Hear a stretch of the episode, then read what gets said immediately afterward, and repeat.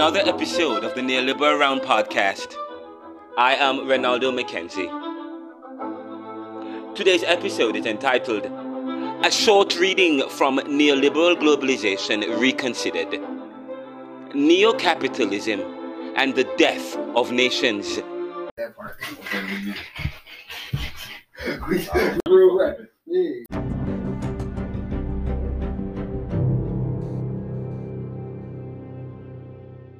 Right, I wanted to share with you an article, and it's actually it's I have an article. It's also part of this uh, Well, new the night before yesterday, I was over. Okay, here is the story that I want.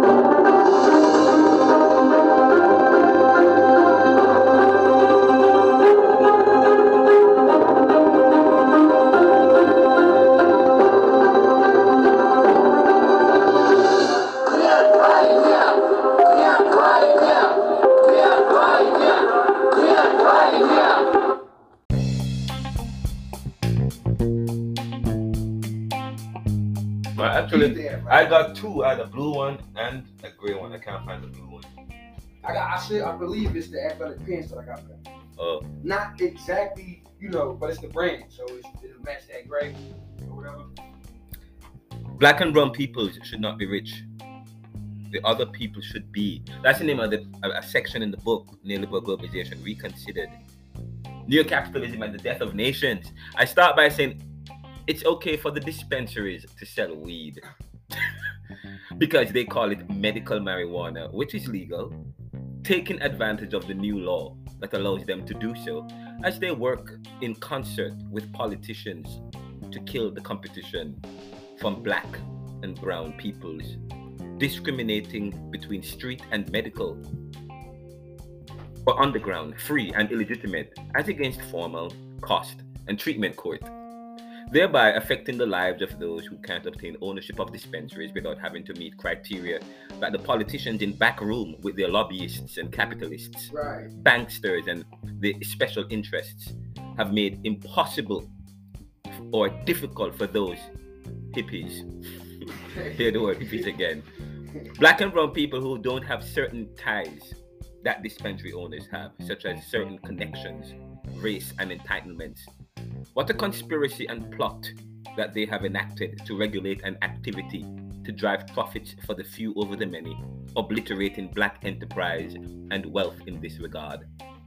This strategy highlights my hypothesis and assumption that black and brown people should not be rich. Whenever they have a resource or service that seems to be taking off or have potential, it is made illegal until the status quo or the ruling class, redefined as the dominant class, eventually finds a way to wrest control and profit for themselves. Capitalist societies are constructed within the interests of the ruling class based on race in order to make the most money. When poorer classes, when poorer classes or people, when poorer classes or people access a good that may rival the ruling class's wealth, then the activity surrounding that good is usually made illegal, supported by science, medicine, or religious theories developed to do, to do just that. Serve the interests of the ruling class on justified rules while they explore ways to exploit the good or opportunity until the science becomes revised coupled with legal arrangements that regulate ownership and operations of the product or good. This regulation eventually transfer control and the control of the proceeds to the ruling class with the law and science solidly behind them. In fact Marijuana use has become part of the legal system, involving agencies that promote legal use that benefit dispensary weed. This is now controlled by wealthy investors. Jamaica has made weed illegal, and while they could profit from it as a way to deal with their financial issues and burdens, they have allowed the US to apply pressure so as to prevent their abilities to profit tremendously from the drug. now U.S. states are decriminalizing and legalizing weed and have developed a strategy with medical scientists working on behalf of the rich investors to make it a purely scientific experience so as to bless it and ensure profit for medicine and those who can afford to get sophisticated systems to sell a drug that does not require such soph- sophistication. and in America, and in America, because this is an international article, and in America, black and brown people, like their compatriots in the Caribbean and the world, are also affected by this draconian draconian policy and nepotistic strategy that allows weed sale to be done by the few over the many who never engaged in the activity before. They have allowed, unless we're talking about the hippies, they have allowed themselves to be tricked black and brown people and people from the global south. Mm. They have allowed themselves to be tricked out of a good or service that would have helped to improve their status and financial position. For example, look at Colorado. Look at Colorado. While many states and Caribbean islands, such as Jamaica, struggled, and despite the economic fallout from the pandemic, marijuana sales surged in 2020. And according to Robert Hoban in an article written in Forbes magazine, in January 2021, marijuana sales continued to set records in Colorado, reaching US $187.5 million. And you can see the story in a Forbes in a Forbes um, article dated the 5th of uh, May 23, 2021. Moreover, moreover, let's briefly explore what Colorado have done with US 187 million dollars, which could have been done by Jamaican leaders and people in black hoods to aid their fledgling economy, your country, and nascent and struggling economy based on foreign aid. According to the same Forbes article mentioned above, to answer this, we have to examine Amendment 64. The text, the, the text stated that Colorado would collect a 2.9% sales tax from both medical and recreational sales and a 15% excise tax when cannabis moves from grower to seller. The 2.9% sales tax on medical marijuana goes entirely into the marijuana tax cash fund. Now, according to Amendment 64, the first $40 million or 90% whichever was greater, was to go to a capital construction grant program where schools and districts and various education providers could apply for money to build new buildings or renovate existing facilities. You look at some of these countries in the Caribbean, the buildings are so dilapidated, and look what Colorado has done, using the money to do what? To develop in beautiful facilities and infrastructure. Mm-hmm. Now, the article goes on by saying that the recreational 15% special sales tax minus a local share goes to the state's general fund. A fraction is taken for the Department of Education's state public school fund, and the remainder goes to marijuana tax cash fund. Since retail sales became legal in 2012, 16.4% of the marijuana tax cash fund's budget has gone to education initiatives. Now, according to the Colorado Sun, lawmakers also set aside $25 million to help school districts set up fully full day kindergarten program but what Jamaica and other weak, need and myopic Caribbean and global South countries have done is to allow pressure from the post industrial countries to control their policies on such things as regulating weed so as to make it legal for them or certain of their interests, in effect, controlling and limiting the profit from it. They lack of violence. They, these Caribbean people, their lack of violence in strategy and stealth. They were not supposed to carve their own future, but stay within the one created for them. They weren't supposed to get rich off anything, and they weren't supposed to be truly free. They were only supposed to provide servitude, renamed as hospitality and tourism, where they serve.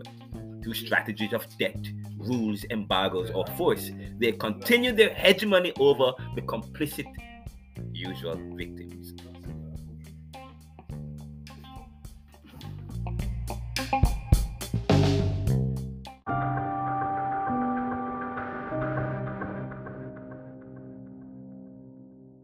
This is a deep article because because not only am I making an assertion, but I'm backing it up with facts, with no, stories. seriously, you, you talk about the Forbes 2021. He got the information for the backup for the back. I heard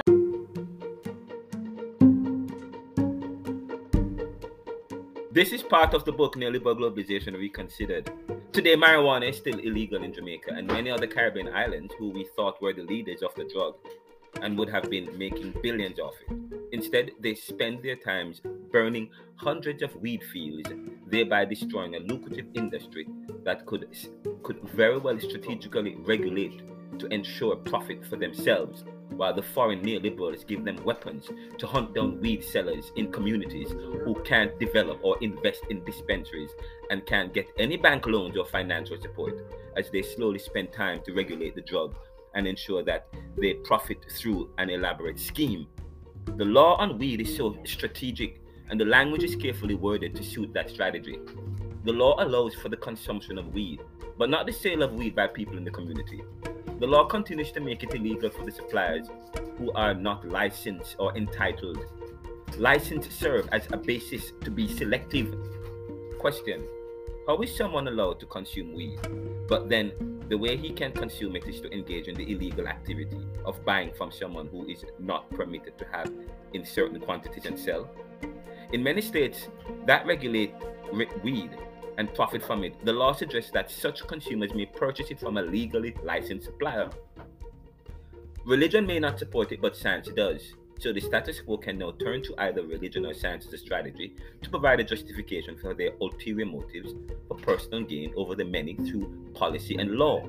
In fact, many rehabilitative programs, drug programs that require participants to undergo urine tests to ascertain drug compliance, now allow participants to consume weed if they have a medical marijuana or cannabis card that indicates the need for the drug. The card is obtained from a medical facility, which casually provides the card which casually provides the card even with usually provide the card without any without the individual presenting any medical problem as long as the price of obtaining the card is satisfied which is renewed yearly at a fee in some instances the card which costs over $200 can be obtained easily whether or not you have a medical problem but getting a prescription for medicated weed is almost identical to walking up to a weed dealer on the street in the hood to buy weed except that there is no law by the corner watching the medical facility. it is not surveilled and seen as illegal. Suddenly, everyone who needs to satisfy that urge for cannabis can access a prescription that requires the need for the drug through medicine. Suddenly, everyone has a medical problem. Whether you're involved in treatment court or some drug rehabilitation problem, program that encourages weed consumption as a medicine and discounts the cost. Treatment in many case management processes involve partnership with medical and private dispensaries that almost ensure re- revenue from sales. Clients with legal cases are only allowed to consume weed when they have a card. The case manager's role is then expanded to include helping clients access medical weed cards as if case managers are now sales agents for dispensaries selling medical weed cards. Right. That's what I said. No, sales, um, case managers. That's what in treatment court. That's what they are now. Case managers. The case managers or treatment court managers who work with drug resolution program at treatment court. They are now. I call them sales agents. Sales agents, right? right for medical right, cards right. because it's like recreational. They always. That's the first thing you get. Buy a medical. You have a weed card. Buy it. Right, right. They want you to buy that.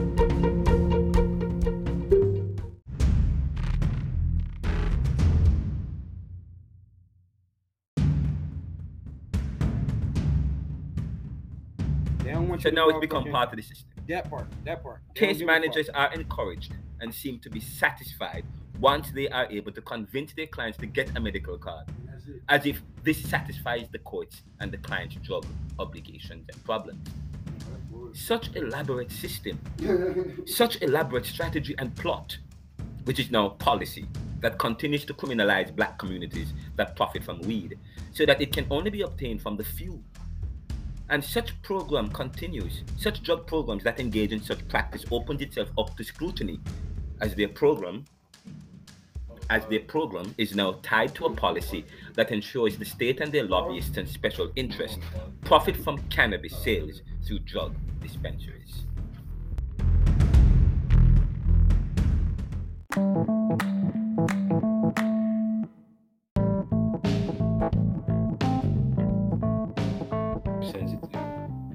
Thank you for listening to another episode of the Neoliberal Realm podcast. And this week, we'll, I will be back at the Jamaica Theological Seminary, lecturing at in the course Caribbean Thought for three hours this week uh, 6 to 9, I will carry an excerpt and probably the full lecture in audio and in video. So continue to um, look out for that episode. And please subscribe for free on any channel. We are on YouTube at The Neoliberal Around by Renaldo McKenzie.